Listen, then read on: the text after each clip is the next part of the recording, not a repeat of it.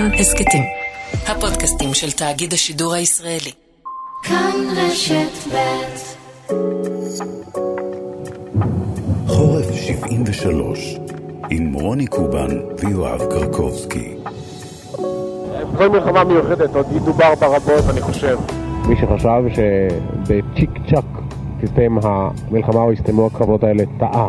זאת לא תהיה מערכה קצרה.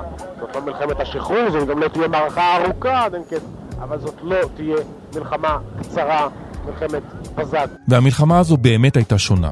לצה"ל לקח לא מעט זמן להתאושש מההפתעה שהנחיתו עליו הצבאות של מצרים וסוריה בצהרי יום הכיפורים. בשעות הלילה התנהל קרב מגע בין הטנקים הישראליים לשריון הסורי שהסתבך בפריצות לשטח ישראל. גם הארטילריה הישראלית פעלה במשך כל הזמן והבזקי בקזע נראו היטב בשמי הרמה. עברנו ממש בין קווי האויב, כמעט עלינו עליהם. ברגע ממש אה, עשרה מטר מהם, פתאום עצרנו, שמענו איזה קולות מצריים. עשינו איגופים, הגענו בסוף איזה 12 קילומטר מהתעלה. הקרבות ברמת הגולן וסיני נמשכו ימים ארוכים עם אבדות רבות. אנחנו יורדים עתה ומתקפלים נמוך יותר בתוך הזחל"ם שלנו, לאחר שמתברר שבאזור שלנו יורדת עתה הרעשה ארטילרית מצרית. פה סמוך מאוד לנו עשן, מופגזים, אה, עוד אה, פגז אחד, עוד אחד, עוד אחד, עוד אחד, די קרוב, די קרוב אני מוכרח לומר, די קרוב לנו. לצבאות סוריה ומצרים הייתה תחמושת מתוחכמת ומשוכללת הרבה יותר מזו שהייתה ברשותו של צה"ל.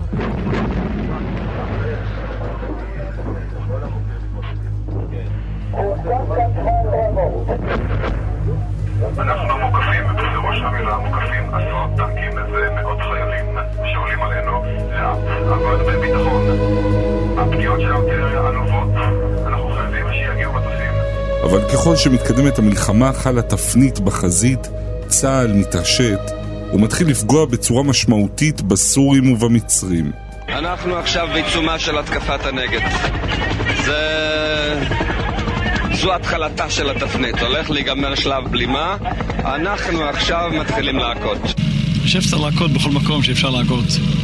טוב, בחלק הצפוני הכוחות המצריים אה, הולכים ומושמדים.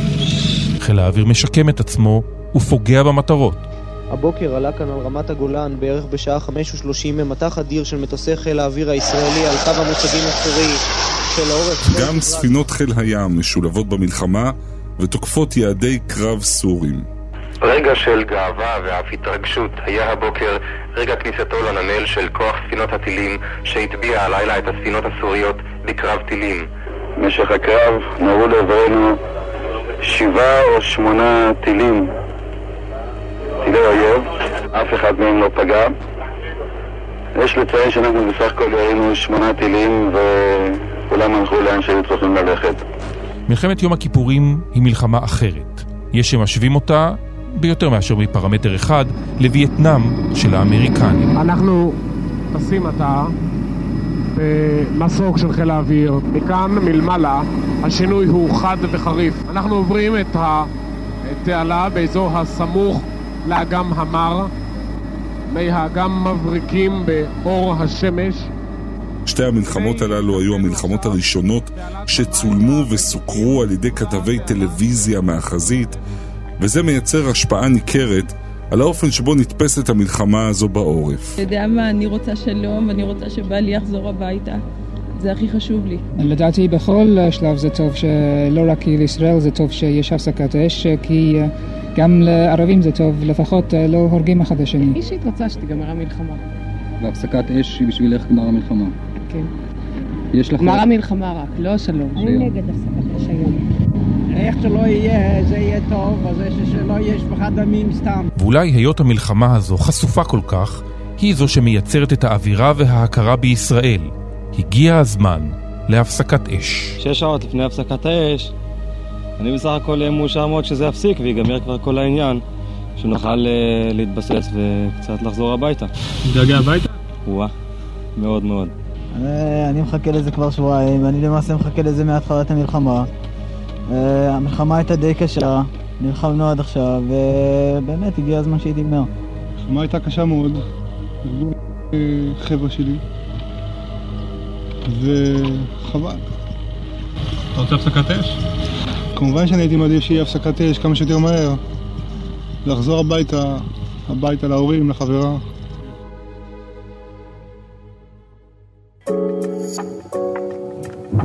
חורף 73 עם רוני קובן ויואב קרקובסקי.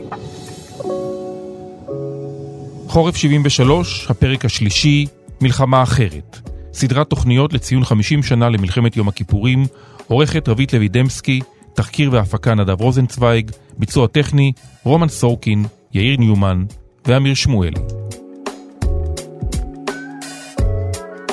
שלום רוני. שלום יואב. היום נמשיך לשמוע את קורות המלחמה הזו בחזית ונהיה גם בדרום עם יעקב טרוסלר, מ"פ באותם הימים, ולימים המורה שלי, מורה לגיאוגרפיה שנושא על גופו ובנפשו את פצעי המלחמה מאז ועד היום. האחריות של מפקד לא נגמרת כשהוא מביא חלק מהמשימה. הוא צריך להביא את המשימה שלמה. אבל זה, זה נמצא איתך כל, כל יום? הזמן. כל יום בחמישים שנה האחרונות? באמת? כל יום. אין הפוגה מזה? אביגדור קהלני, גיבור ששת הימים וסמל יום הכיפורים, יסביר לנו איך זה לא כעס על הדרג המדיני. אם אנחנו מנתחים לא אותנו הלוחמים שהיינו מסתכלים בין השיניים, בזה מנתקים את מקבלי ההחלטות שצריכים לקבל את ההחלטה, ואחת קרדינלית זה לגייס את הצבא. ויש להם מידע שמביא אותם לגיוס לצבא, והם משהים את זה, ומשהים את זה משיקולים פוליטיים. בעוד חודש יש בחירות, קרה לנו ביוני, לא רוצים לחזור על העניין הזה כל פעם, וכן הלאה. לא כעסת? לא כעסת שנים על גבי שנים? לא, לא זעמת? לא, לא. לא, אני חושב ש, שאין פה אשמה עליה במיוחד, כי היא המנהיגה זה בסדר, אבל האשמה היא על כל החבורה שישבה שם. ויהיה איתנו עוד גיבור אמיץ, שהסיפור שלו הרבה פחות מוכר, היוצר והמלחין אביהו מדינה. ואני שרדתי עם הנהג שלי, ירו בנו, ירד עלינו מטוס פעמיים, היינו לבד כבר בשטח, וראיתי מטווח של 500 מטר איך המערב המצרי מחסל את הגדוד שלנו טנק אחרי טנק. כולם בערו כמו לפידים. גם הספקתי לראות שהם לא כל כך לוקחים שבויים. הם כל השבויים שהם לקחו, והם לקחו קצינים וכל מיני כאלה, מט"קים, הם דרסו וירו בחיילים ש, שהטנק שלהם נפגע, והרימו את הידיים להיכנע, הם לא עשו חשבון לדבר הזה, פשוט דרסו אותם.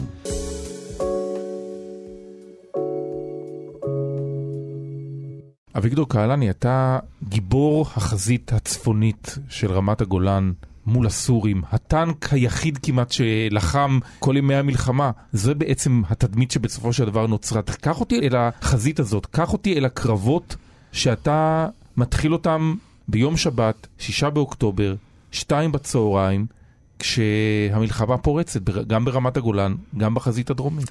אני איש דרום, איש של המדבר, גם הנגב וגם סיני. ועליתי עשרה ימים, רצה אלוהים, בין כסר לעשור עליתי עם 44 טנקים. כלומר, והייתי צריך מהר ללמוד את רמת הגולן, לא מכיר את רמת הגולן, למד, שיטת הלחימה ברמת הגולן שונה לגמרי. כשהתחילה המלחמה, לקחו ממני עוד פלוגה ועוד פלוגה, אני לא נכנס לזה כרגע. ואז השוק הראשוני שלי, מלבד החשש שלי שאולי יש לי פוסט-טראומה ואני לא מדבר על זה, השוק הראשוני שלי היה, זה פתאום בהתמודדות מולם, ופתאום אני מבין שהם עולים עלינו. בטכנולוגיה. הטנקים שלהם יותר טובים משלנו. שלנו שלושה מטר ועשרים, שניים, שניים מטר ועשרים, זו מטרה של פחות שליש.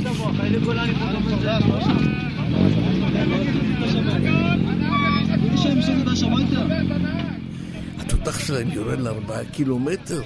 92 פוגע פגז ראשון, אנחנו רואים קילומטר וחצי, שלושה פגזים בקושי פוגעים. יש אלף ואחד דברים, ופתאום אתה... והנחישות שלהם, זה לא אותה נחישות שאני מכיר אותה ממלחמות קודמות, ואתה פוגע בטנק וממשיכים. כלומר, השוק הזה, הוא היה בשבילי, אני חשבתי שהם מסוממים דרך אגב. הייתי בטוח שהם מסוממים. איך זה יכול להיות שמסתערים עליי טנקים ואני פוגע באחד ועולה באש והשאר ממשיכים? אם זה היה צבא ישראלי, הוא היה עוצר והיה מסתכלים מי יורה. אז היו שם רגעים קשים, קשים. יחסי כוחות היה טנק אחד ישראלי מול שמונה או עשרה, ואני חושב שהבעיה המרכזית שם הייתה שם מנהיגות. והמנהיגות היא זו של אה, מה שאמר גדעון, ממני תראו וכך תעשו, המנהיגות שם עבדה למבחן. ויותר מפקדים שילמו בחייהם מאשר חיילים, כי הם רצו בראש הכוח. המלחמה הייתה קשה, ניהלנו אותה כמו שצריך, כפי שאני אה, יכול לומר. אתה נמצא בניגוד לטייסי חיל האוויר שרואים את החזית מלמעלה וגם הם נתונים בסכנה. אתה על הקרקע, לעתים מחופר בתוך דרכך מול האויב, ואתה לעתים לא רואה אותו, ואתה בדרך הזאת מאבד הרבה מאוד מחיילי הכוח שלך. נכון, הקרב, ב- בכלל בקרבות, אתה כל הזמן בכוננות ודריכות, אתה אפילו לא יכול לסגור עין, לא מכוונת, מה שנקרא. כי אתה כל יודע מאיפה, מאיזה, מאיזה פינה פתאום תחטוף את הפגז. ואתה חייב להיות אה, ערני ולרדת בעמדות ולצפות וכן הלאה. זו דריכות שלא מפסיקה עד הרגע, גם כשאתה נוסע הביתה אחרי זה, אם אתה יכול לנסוע, אתה ממשיך להיות דרוך. הדריכות הזו היא... היא גורמת לך לערנות ורצון שלך לנצח. לנצח זה, זה, זה, זה חייב להיות בתוכך. אני אומר, אני לא מסכים שינצחו אותי. לא מסכים. ולנצח אותי זה לא בריצה שמישהו עבר יותר את המהירות. זה לנצח אותי, זאת אומרת, הוא נשאר ואני לא. וזה, זה, זה ברור, וזה מבין לוחם. המלחמה הזאת אה, מסתיימת בסוף בניצחון גדול של צה"ל על צבאות מצרים וסוריה. בסוף, אולי הניצחון של יום הכיפורים אפילו גדול יותר מזה של ששת הימים, בגלל הנחיתות של ההתחלה? אה, חד משמעית כן. תשמע, עצרנו 35 קילומטר מדמשק, 101 קילומטר מקהיר, הגפנו את הארמיה השלישית. כלומר, התוצאה הסופית במיקום, כדי שהפוליטיקה תתחיל לעבוד והמדינאים יתחילו לסכם את המלחמה, היא הייתה במצב נתון טוב מאוד. הניצחון של ששת הימים, תוך שישה ימים הגענו לממדים של אי אפשר להאמין שזה קרה, אבל אם אתה מסתכל על הקושי של המלחמה, אני לא יכול לבחון מלחמה היכן אתה עוצר עם הטנק האחרון. אני יכול לבחון מלחמה מה הקושי, כמה הרוגים השארת, מה היא משקיעה, מה, מה זה, איך אתה מתמרן את המצב החדש שאתה מגיע אליו. אז אתה רואה שמלחמת יום הכיפורים הייתה הרבה יותר קשה. אביגדור קהלני, תודה רבה לך. תודה לכם.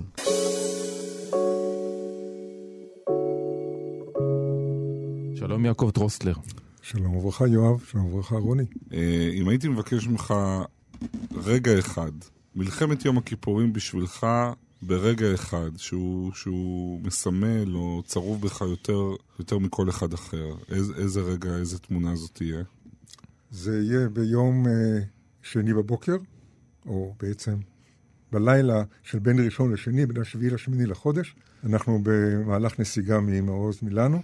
אני יצאתי מהמעוז עם 43 איש, והגעתי לנקודת המתנה מסוימת עם 24 איש, ואני שואל, איפה התשעה עשר הנוספים? האם לחפש אותם אחורנית? האם כולנו הולכים אחורנית לחפש אותם? האם רק חוליה יוצאת לחפש אותם? וההחלטה היא לא לחפש אותם, להשאיר את המצב כמו שהוא. יש לי 23 לוחמים איתי, אני מביא אותם לחוף מבטחים, וגורלם של התשעה עשר האחרים לוט בערפל. אתה נושא איתך איזה סוג של אשמה. אשמה או לפחות, אתה יודע, אתה ציירת את התמונה וסיפרת את הסיפור. נדמה לי שמה שקרה שם בבית, עם אלה שנשארו ולא יכלו לצאת, זה משהו ש... זה... שכל החיים נמצא איתך. קודם כל כן. האחריות של מפקד לא נגמרת כשהוא מביא חלק מהמשימה. הוא צריך להביא את המשימה שלמה. אבל זה, זה נמצא איתך כל, כל יום? הזמן. כל יום בחמישים שנה האחרונות? באמת? כל יום. אין הפוגה מזה? גם ברגעים טובים? אין טוב בלי רע, ואין רע בלי טוב. אני לא לוקח את זה לרע, אני לוקח את זה כעיסוק. כיוון שאני עוסק בקשר עם הלוחמים, אני אחראי על התקשורת של הלוחמים ושל המשפחות בגדוד, אז בעצם כל היום יש לי קשר עם אלמנות ועם יתומים ועם הלוחמים, ומה שבעצם הנחמה היא שאף אחד, אף אחד מהמעורבים, משפחות, לוחמים, לא בא בטענה בטרוניה ובאמירה למה, או אתה, השם. זאת נחמה, אבל אין מה לעשות. אין מה לעשות. שישה באוקטובר 1973, איפה אתה? ב-23 באוקטובר, אין, ספטמבר, גויסנו, חטיבה ירושלמית. הגמר, אנשים מירושלים, כמעט כולם. ההכשרה המלחמתית או חיילית שלהם לא תמיד ברמות הגבוהות, בוודאי לא גולני או צנחנים, הרבה שלב ב' שהם כמעט ולא עשו צבא אלא טירונות בקושי. ואנחנו יורדים לסיני, לשבת בקו, שהוא אמור היה להיות שקט, רגוע, פנן. כל הסופרלטיבים, בגד ים, נעלי אילת, חכות, ספרים, לא מדובר על מלחמה בוודאי. ואתה, יעקב טרוסטלר, קצין, אה, קצין במילואים באותם הימים? אני קצין במילואים, אני מ"פ שיורד עם פלוגה אחרת, שאני לא מכיר, סיבות טכניות, אה, ויורדים למעוזים. המפגש עם המעוזים היה קצר ולא נעים, כי שאלו את המח"ט שקיבל אותנו שם, מח"ט בלוזה, מה נעשה אם המצרים יתקפו? אז הוא סימן לנו בנפנוף יד, אמר, שום דבר, עזבו. שישה באוקטובר זה היה שיאו של uh, תהליך של התעצמות הצבא המצרי, ושאנחנו יושבים בעמדות שלנו ומדווחים. בימים האחרונים אני במגדל תצפית כמעט כל היום וכל הלילה, כי ההתעצמות הייתה התעצמות uh, גדולה מאוד, והתשובות על הדיווחים, מה אנחנו רואים קדימה, היו, עזבו, תרגיל, מכירים, יודעים, בעצם להרגיע ולמוסס את הרגישות שיש לנו בצורך לדווח. והחטיבה ממש להתייחסה לו ברצינות, כלפינו לפחות. לימים אני ידעתי שחלק מהצבא כבר במכוננות, ואליי לא הגיע שמץ של ידיעה בנושא הזה, וחיינו בימים האחרונים כאילו כלום. בשישה באוקטובר אני הייתי במגדל התצפית, אני כבר מכוון לשעות הבוקר, אני קורא למפקד השריון שהיה אחראי עליי פיקודית מגדוד תשע, ואני אומר לו, בוא תראה מה אני רואה כאן. והוא מגיע בסביבות 11, אנחנו עומדים על הסוללה של המעוז, מסתכלים קצת, ואז יש טלפון, או המכשיר קשר, קוראים למג"ד לבלוזה, לחטיבה, לקבוצת פקודות. מצטער, אני חייב לעזוב אותך, והלך. שעה אחר כך, בסביבות השעה 12 וחצי, רבע לאחת, טלפון מגדוד תשע, בשש בערב, שובך יונים. שובך יונים, ייכנס למגננה, דמוי אה, ההתשה, אבל לא דובר לא על מלחמה, לא על יום קרב, לא מאומה. ובעשרה לשתיים אני אה, רואה שני מטוסי אויב, שני מצרים אה, חודרים ממערב למזרח, אני לוחץ על יבבן, הקו משתק ומתריע על חדירת אה, מטוסים.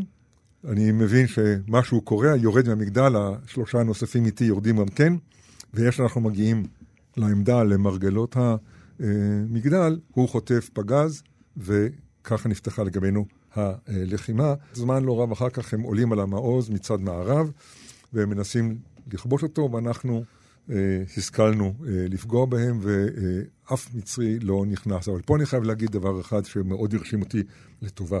אלה לא היו הלוחמים המצרים שתוארו בשנת אה, 67. זה לא היו החיילים שנסו והשאירו את הנעליים על הדיונות ב-1967. הם... אלה היו חיילים מנוסים, לוחמים של ממש. הם היו לוחמים לכל דבר ועניין, שאסור היה לזלזל בהם. גם באלה של 67 לא הייתי מזלזל, אבל בוודאי התיאור שלך, הדיכוטומי הזה, נכון לחלוטין. אתה, אתה יכול טיפה לתת לנו קצת להרגיש את התחושה הזאת של איך זה הרגיש? המלחמה הזאת על העמידה על המעוז? לא, אני לא כל כך רואה מה זה, הרגיש לי... מה הרגשת אז? אני מוכרח להגיד דבר אחד, שה... תוך כדי, מה הרגשת? אני לא... אני השארתי בבית אישה, שתי בנות, אחת נולדה שלושה שבועות קודם, ואחת יותר גדולה, ושאלו אותי, מה חשבת על המשפחה? מה הרגשת? אמרתי, הם לא היו במחשבה שלי. מהרגע שהתחילה המלחמה גם קודם, אבל ברגע שהתחילה הלחימה, לא רוצה לקרוא לזה מלחמה, עיניי היו נתונים למעוז, ללחימה הנכונה, לתפעול נכון, ובסוף גם לסגת בצורה נכונה. כלומר, במובן מסוים, ואני אומר את זה ממש לא באופן ביקורתי, אלא להפך, כמו מכונה. זאת אומרת, אתה, יש משימה, יש מטרה, התנאים מאוד מאוד קשים, ואתה חייב, חייבים לעמוד במשימה. חד משמעית. אני לא רוצה להגיד אה, בוט או, או רובוט או כדומה, אבל כן, אני הייתי דבק במשימה, והמשימה שלי הייתה לא לחשוב על הבית כרגע, זה לא היה עוזר.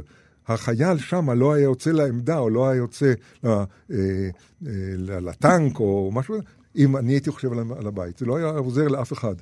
היה צריך להיות ממוקד מטרה, לדעת מה צריך לקרות, מה צריך לעשות, ואיך להגן ואיך להתקיף. להתקיף, התקפנו כמובן מעט מאוד, כי אנחנו אה, לא יצאנו מהמעוז, אבל אה, לשמור על עצמנו, ולאחר מכן להגיע הביתה בשלום. יעקב דרוסלר, תודה רבה לך. תודה רבה, תודה. תודה שבאת. תודה לכם. אתם מאזינים לחורף 73 עם רוני קובן ויואב קרקובסקי. שלום אביהו מדינה. שלום רוני קובן ויואב קרקובסקי. היה לי הרבה, הרבה, הרבה מאוד מזל במלחמה הזאת. אני שייך לגדוד שכולו הושמד. המ"פ שלי היה אה, יצחק בריק. המג"ד נפל בשבי גם כן, אה, וכל הגדוד הלך. אני, למזלי, למזלי הגדול, אני קיבלתי את הנ"ט הראשון שנורה על הגדוד שלנו, ועדיין לא נכנסנו למערב.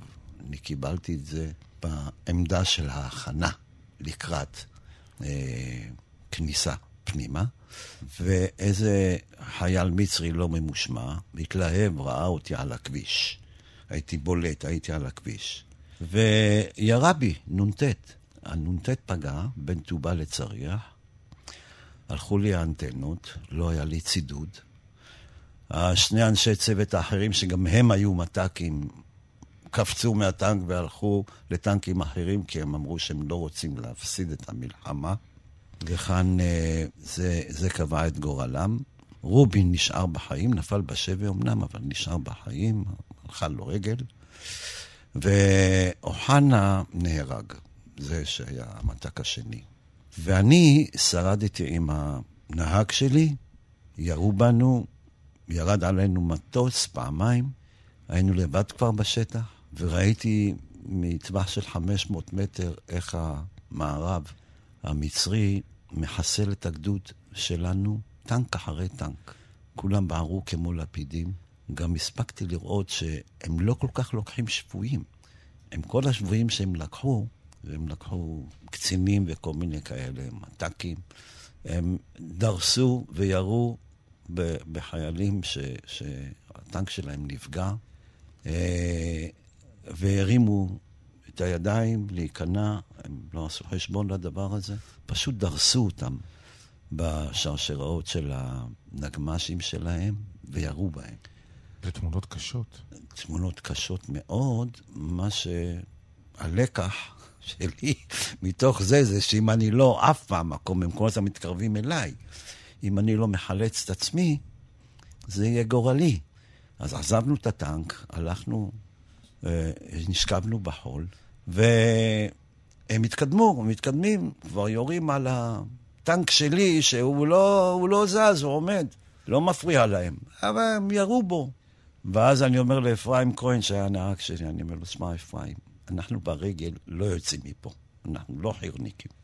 ולך תניע את הטנק ובוא נעוף מפה.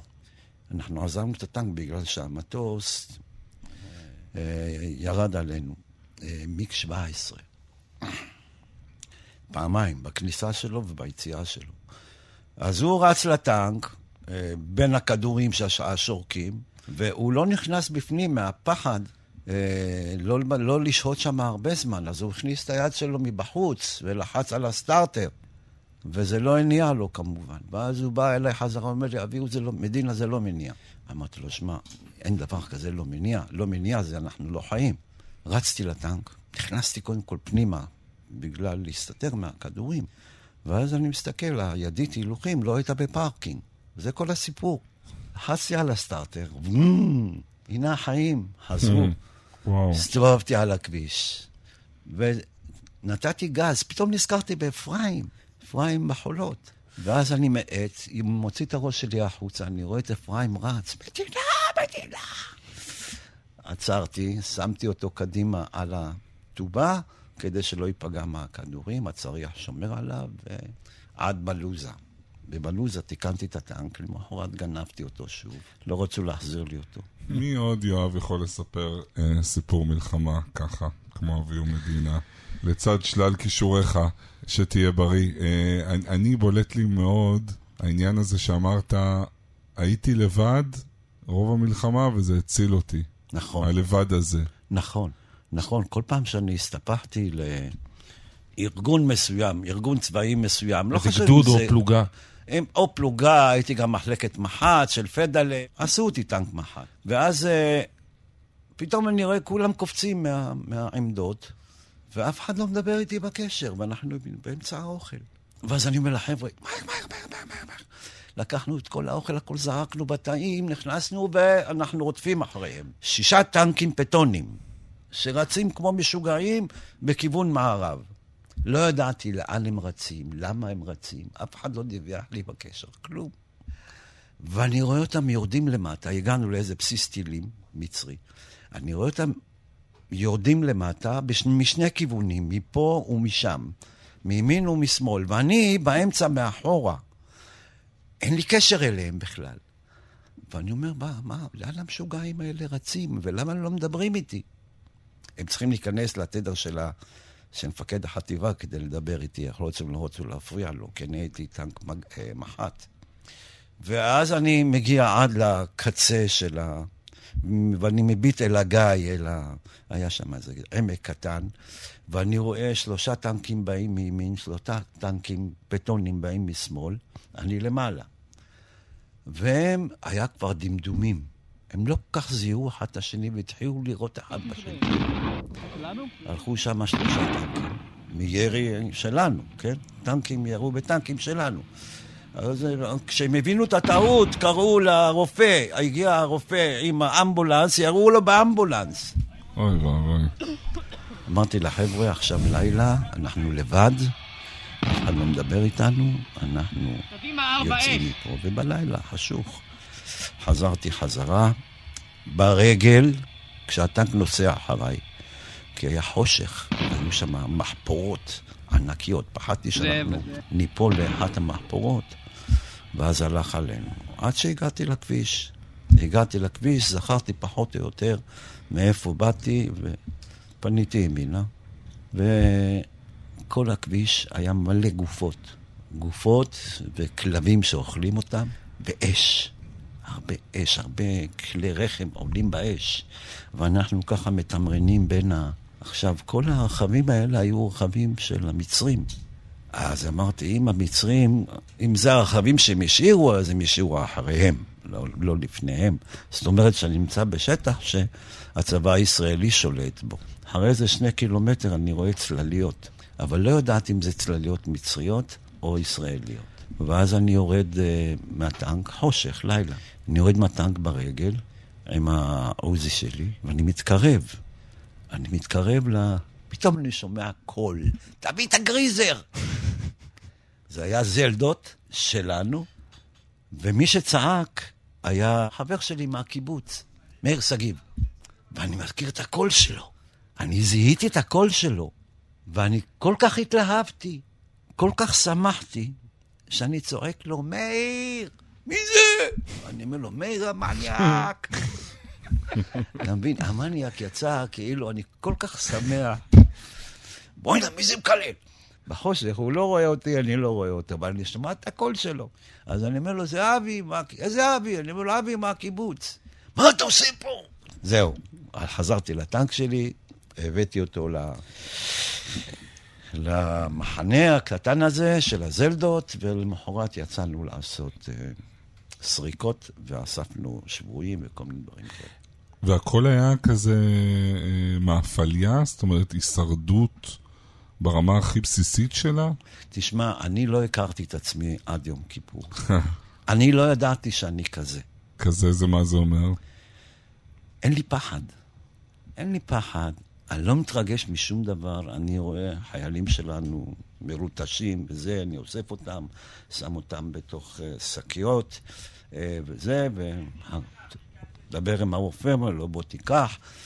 אני מושך אה, אה, אה, נגמש עם 15 גוויות במשך יומיים. טנק, לבד, רק אני לבד, אני נוהג בטנק, כי כל הצוות שלי התפרק. אה, אחרי שחיסלנו ניסיון מתקפה של גדוד מצרי, חיסלתי חמישה טנקים ועוד שני נגמ"שים, עצרתי את ההתקפה והצלתי את השרמנים שעמדו מאחרינו, שלא היו יודעים איך להגיב כי אין להם נשק מתאים כדי להילחם בסטלינים וב-T55. אני הייתי היחידי באזור שהיה לו סנטוריון והייתי טנק בודד. אתה מתאר את זה, אבל כשמונה חודשים של הישרדות במידה רבה. בחברים שלך מספרים עליך שבאמת היית לוחם מאוד מאוד אמיץ. מאיפה זה מגיע? אפילו יותר מזה, אני חושב שבאמת, בלי... אתה יכולת אחר כך גם לפרוץ בקריירה צבאית, אם היית רוצה. לא, אף אחד לא שמע על הסיפור שלי, אף אחד לא היה איתי, חוץ מהצוות שלי. שמק... אבל זה ארבעה צוותים, אני החלפתי ארבעה טנקים. אז כל פעם הייתי עם צוות אחר. הייתי מקבל אה, נ"טים, הייתי מקבל אה, אה, מרגמות וארטילריה, אבל אה, בסדר, אז הטנק נפגע. תמיד הוא היה, הוא נשאר נוסע במצב נסיעה. וזה הספיק לי. אתה אומר, אה, אה, לא, לא היה בי פחד. אבל כל החוויות והמראות, זה מתישהו הנפש, יש לה את המהלכים שלה אחרי המלחמה? לא. לא הייתה לך פוסט-טראומה? שום דבר, לא פוסט ולא טראומה. אבל זה לא משהו שאתה הרבית אני... לדבר עליו. לא, לא דיברתי על זה, כי זה לא מעניין אף אחד. אתם מאזינים לחורף 73 עם רוני קובן ויואב קרקובסקי. שלום נחמן שי. שלום וברכה. במלחמת יום הכיפורים, הכתב הצבאי של הטלוויזיה, הטלוויזיה היחידה בישראל, אבל זאת המלחמה הראשונה שלמעשה מצולמת לטלוויזיה. נכון, כי ב-1967 עוד לא הייתה טלוויזיה, היא מתחילה ב-68. לכן מלחמת ששת הימים נחשבת למלחמת הרדיו, ו-73 היא מלחמת הטלוויזיה, אה, גם כי ההתפרצות, גם הטכנולוגיה אפשרה את זה, וגם, אם אנחנו מסתכלים על זה, על ההקשר העולמי או הבינלאומי, היא דומה מבחינה זאת לווייטנאם. גם וייטנאם משפיעה על דעת הקהל בארצות הברית ועל המנהיגות בגלל הטלוויזיה, וזה גם שנות ה-70. זאת אומרת, אם אתה רוצה להשוות את התהליך בישראל לתהליך העולמי, אתה רואה את הדמיון. אתה יודע, אה, כל כתב טלוויזיה, אני לא הייתי כתב צבאי, אבל אני עובד בטלוויזיה הרבה שנים, עבדתי גם בחדשות, מכיר את הפער המובנה בעבודה, אתה, אתה הולך לשטח, אתה חווה עולם ומלואו, חלק קטן מזה יקבל ביטוי במה שתדווח באותו ערב, או אם תעשה משהו יותר נרחב למגזין של יום שישי. אבל פה אני מתאר לעצמי שהפער היה בטח גדול הרבה יותר, כי אתה עבדת בתוך איזה שהן מוסכמות של מה מותר לשדר ומה אסור לשדר. זה קורה בזמן מלחמה, יש את העניין של המורל, אז דבר איתנו קצת על הפער okay. הזה אוקיי. של מה שאתה חווית okay. כן. מול מה שאתה שידרת. צריך לקחת את זה צעד אחד לאחור, לתקופה בין אה, נגיד 68, אה, אולי 70 ואילך, רון בן ישי ואני, עוד נחזור לזה, שנינו מטפלים בנושאים הצבאיים, בהתחלה בטלו... ברדיו, אחר כך בטלוויזיה, ואני מחליף אותו כל פעם. ובעידן הזה, שהוא בטלוויזיה, אני ברדיו, רשות השידור, האב הרוחני של המקום הזה, חותמת על הסכם עם צה"ל, הסכם הדברור המפורסם באותה עת, שנותן לצה"ל אפשרות לבקר אה, כל כתבה וכל דיווח עיתונאי ברשות השידור, גם טלוויזיוני וגם רדיופוני. והצ'ופר שקיבלנו זה שנוכל להצטרף לפעולות... access. access, בדיוק. כן, פעולות מבצעיות מעבר לקו. זה היה החלום הרטוב של חברי רון בן ישי כמובן. יש כמובן, כמו שאתה שאלת, פער גדול בין מה שאתה רואה בשטח ויודע, לבין מה שמשדרים בסופו של דבר לעורף. פער גדול מאוד. ואני זוכר את הפעם הראשונה שאני חוזר אחרי שבוע ימים של לחימה בדרום, פעם ראשונה אני מגיע פה לבית סוקולוב, ואני רואה את אה, חיים הרצוג, ואביו של, והפרשן, הוא מסתכל עליי והוא אומר, אתה נראה, הוא אומר, כמו המלחמה. הייתי הייתי מלוכלך והייתי פה, ועברנו טראומה בדרך. הוא אומר לי, עכשיו אני, אני מבין מה הולך שם. הוא כמובן ידע יותר טוב, אבל גם הוא, בפרשנויות שלו, לא סיפר את האמת לציבור. לא הייתה ביקורת.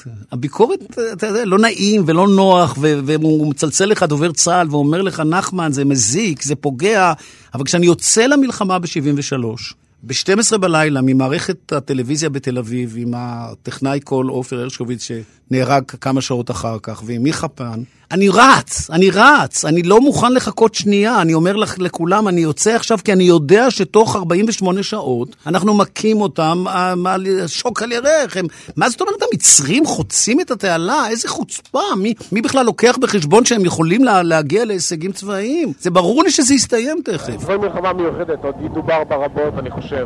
אבל הנה, הנה דוגמה ליום. בראשיתו של היום הזה, רק לפני שעה קלה, תדרך המפקד את חייליו ואמר להם בצורה ברורה ביותר, זה אמור להיות יום שקט, יום של פעילות שגרתית משהו, יום של אה, אה, לא של מתקפה מרכזית וגדולה, צריכים להתארגן, צריך להסתדר קצת, להתגלח וללמוד לחיות את המערכה הזאת. ואמרו לחיילים, אמר להם, אמרו לחיילים, אמר להם, כי זאת לא תהיה מערכה קצרה.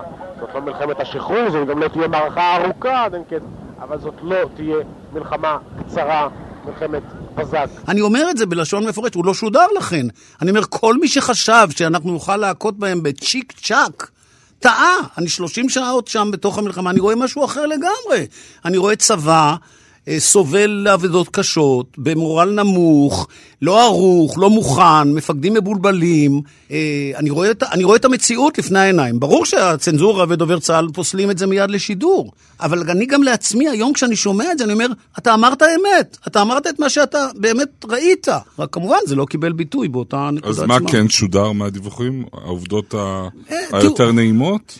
תראי, בחל... בחלק הראשון של המלחמה שודרו דיווחים מאוד אנמיים. אה, אני לא ראיתי אותם, אגב, אני לא, אני לא כן. ראיתי טלוויזיה. אחר כך כבר תחושת המחדל התפשטה. אבל רק אחרי המלחמה, אחרי הרבה זמן אחרי המלחמה, יכולנו לדווח באמת מה, מה, מה ראינו, מה שמענו, וזה איך התנהל. כמובן, אחרי שהייתה צליחה ו... וחזרנו למצרים, נכנסנו למצרים ו... והכנענו את הצבא המצרי, צריך להגיד, ניצחון גדול, אפשר היה לשחרר יותר ולדווח אולי באותה רוח של... אמון ו- ו- וכולי. אבל התחושה הכבדה הזאת, שהיינו שותפים בסופו של דבר לאיזשהו מעשה של הטעיה ציבורית אה, איומה, הגדולה והאיומה, לא משחרר, עד היום הזה אני, אני, אני שואל את עצמי איך נתת לזה יד, אבל לא ידעתי באותה נקודת זמן שאני שותף. אבל כעסת? כעסת על, מאוד, על המערכת? מאוד, כעסת... כן, בוודאי. גם באופן אישי, סליחה שאני אומר, גם באופן מקצועי, וגם אה, באופן ארגוני. רשות השידור...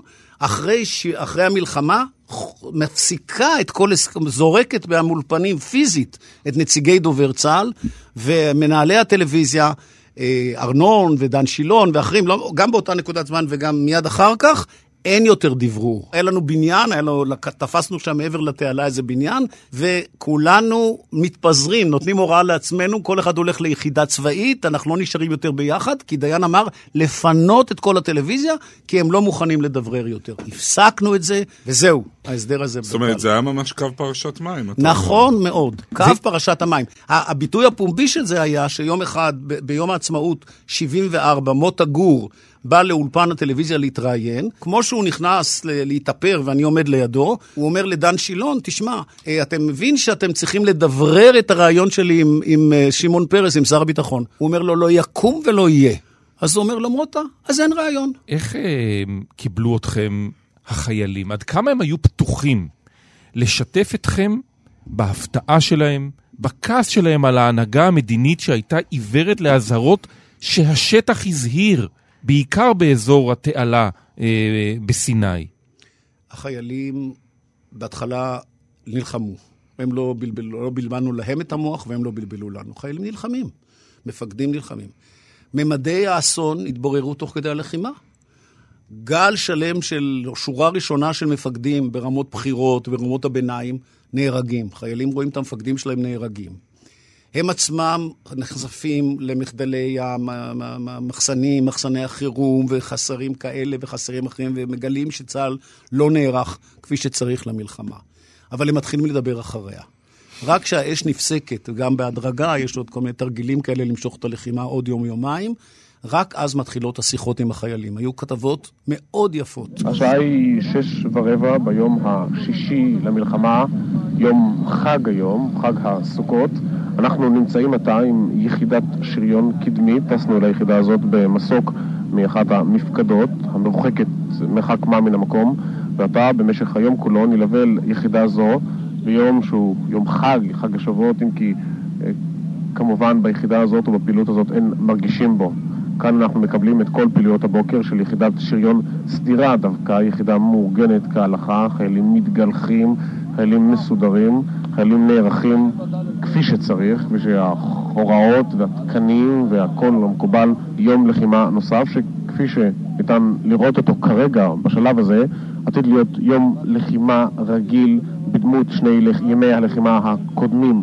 כלומר, לחימה זהירה, מתונה, איטית מאוד, לא חותרים, ככל הנראה, לא חותרים כרגע למתקפה או להכרעה של המערכה הזאת. ההכרעה רחוקה. זו כבר לא תהיה מלחמת ששת הימים. משם מתחילה תנועת המחאה.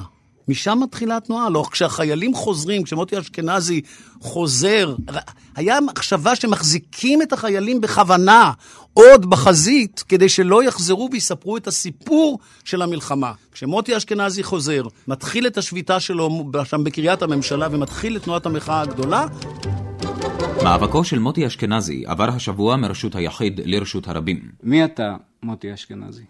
אם אתה מתכוון אה, מבחינת אה, פרטים אישיים, התשובה היא בואו לא ניכנס לחיים האישיים, והסיבה היא פשוטה למדי.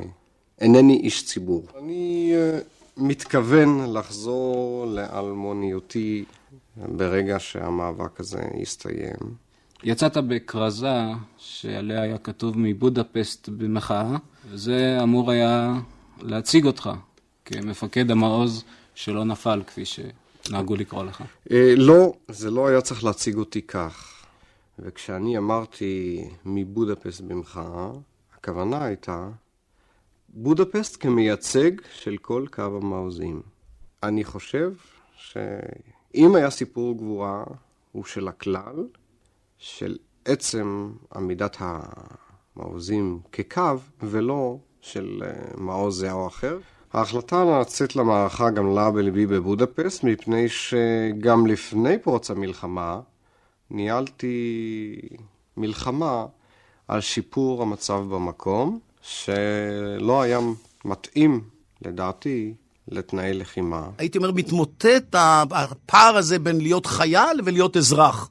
פתאום מבינים כולם שזה במדינת ישראל מעורבב, ואנחנו רואים את זה גם בימים האלה. תגיד, בדינמיקה של לסקר אה, מלחמה וסיפור עודף סיפור, ואתה פוגש המון אנשים, ויש המון פיקים של אדרנלין, יש איזה רגע או, או מישהו שצילמת שאתה, שהוא נשאר איתך?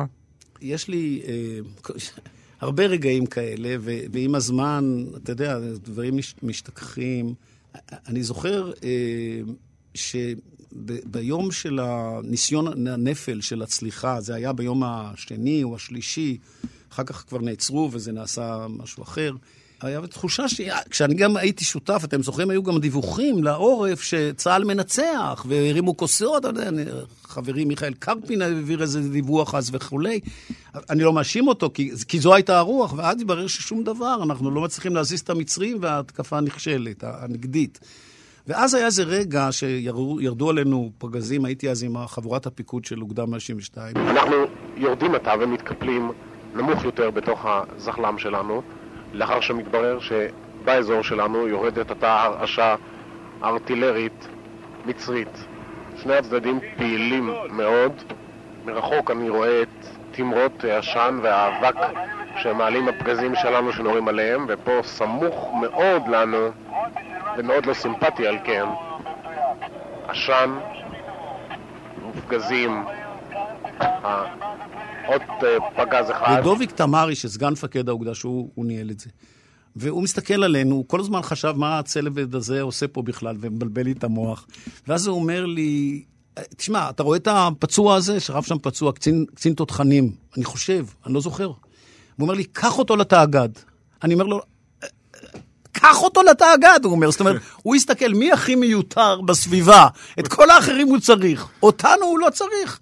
ואנחנו עולים על קומנדקר, והבחור, ועד היום הזה אני מחפש בספרים ומחפש באתרי זכור, מי הוא האיש הזה? והוא מת לנו בידיים. הוא אומר לנו בדרך, אני לא רוצה למות. וואו. אני לא רוצה למות. אני פוגש נדמה לי את דן מרגלית בדרך באיזשהו מקום. יש לי אולי דברים התערבבו, ואנחנו מביאים אותו לתאגד והוא מת. ואני לא זוכר את האיש הזה, אני הייתי, הייתי רוצה להגיד משהו לאשתו, לילדים, לא יודע, לא יודע אפילו איך קראו לו. מה לקחת מהמלחמה הזאת לתפקידים הבאים שלך?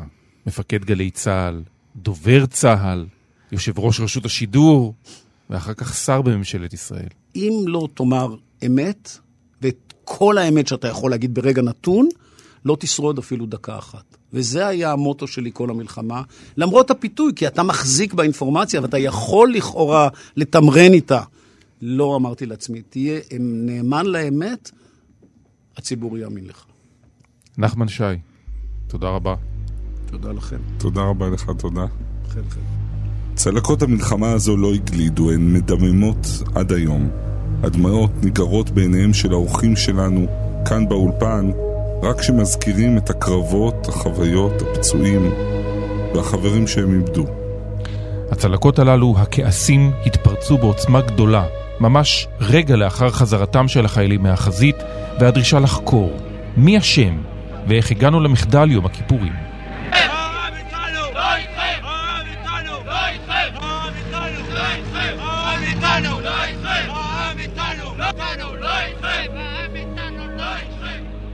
זו הייתה מלחמה שונה, זו שהטלוויזיה הישראלית סיקרה ואולי גם עיצבה.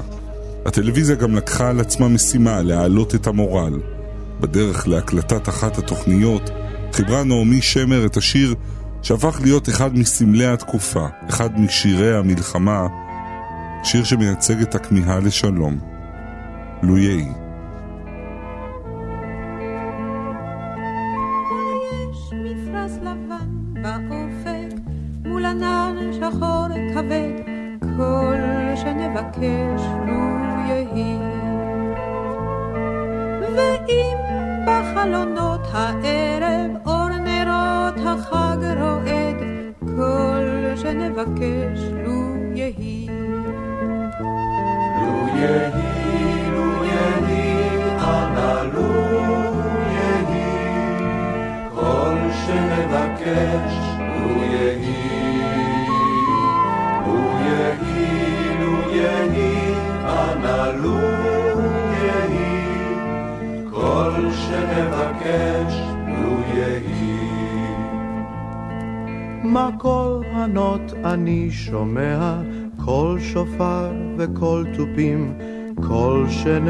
שנבקש לו יהי.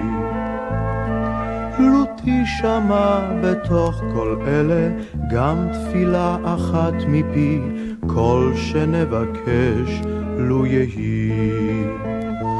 לו יהי, לו יהי, אנא לו יהי, כל שנבקש, לו יהי.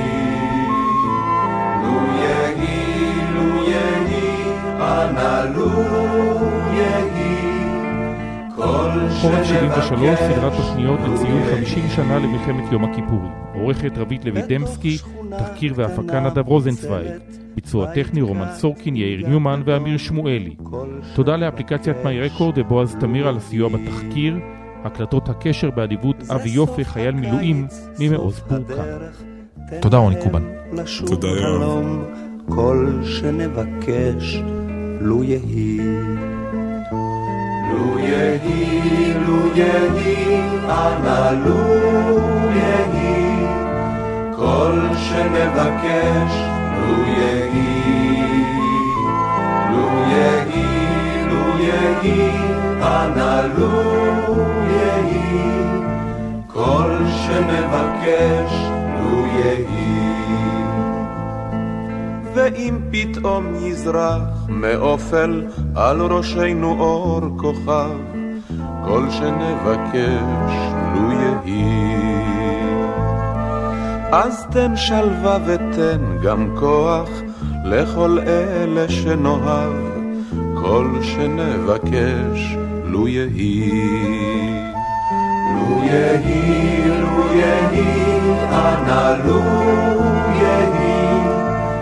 כל שנבקש, לו יהי. לו יהי, לו יהי, אנא לו יהי, כל שנבקש,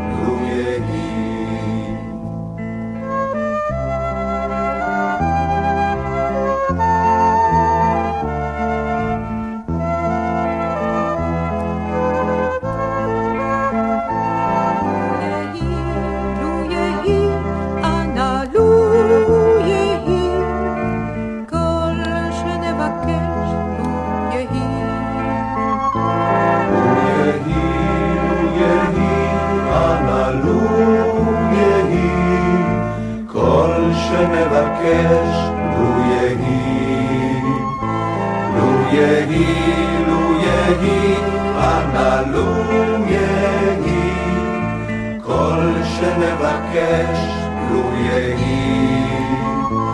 לו יהי, לו יהי, אנא לו יהי, כל שנבקש, לו יהי.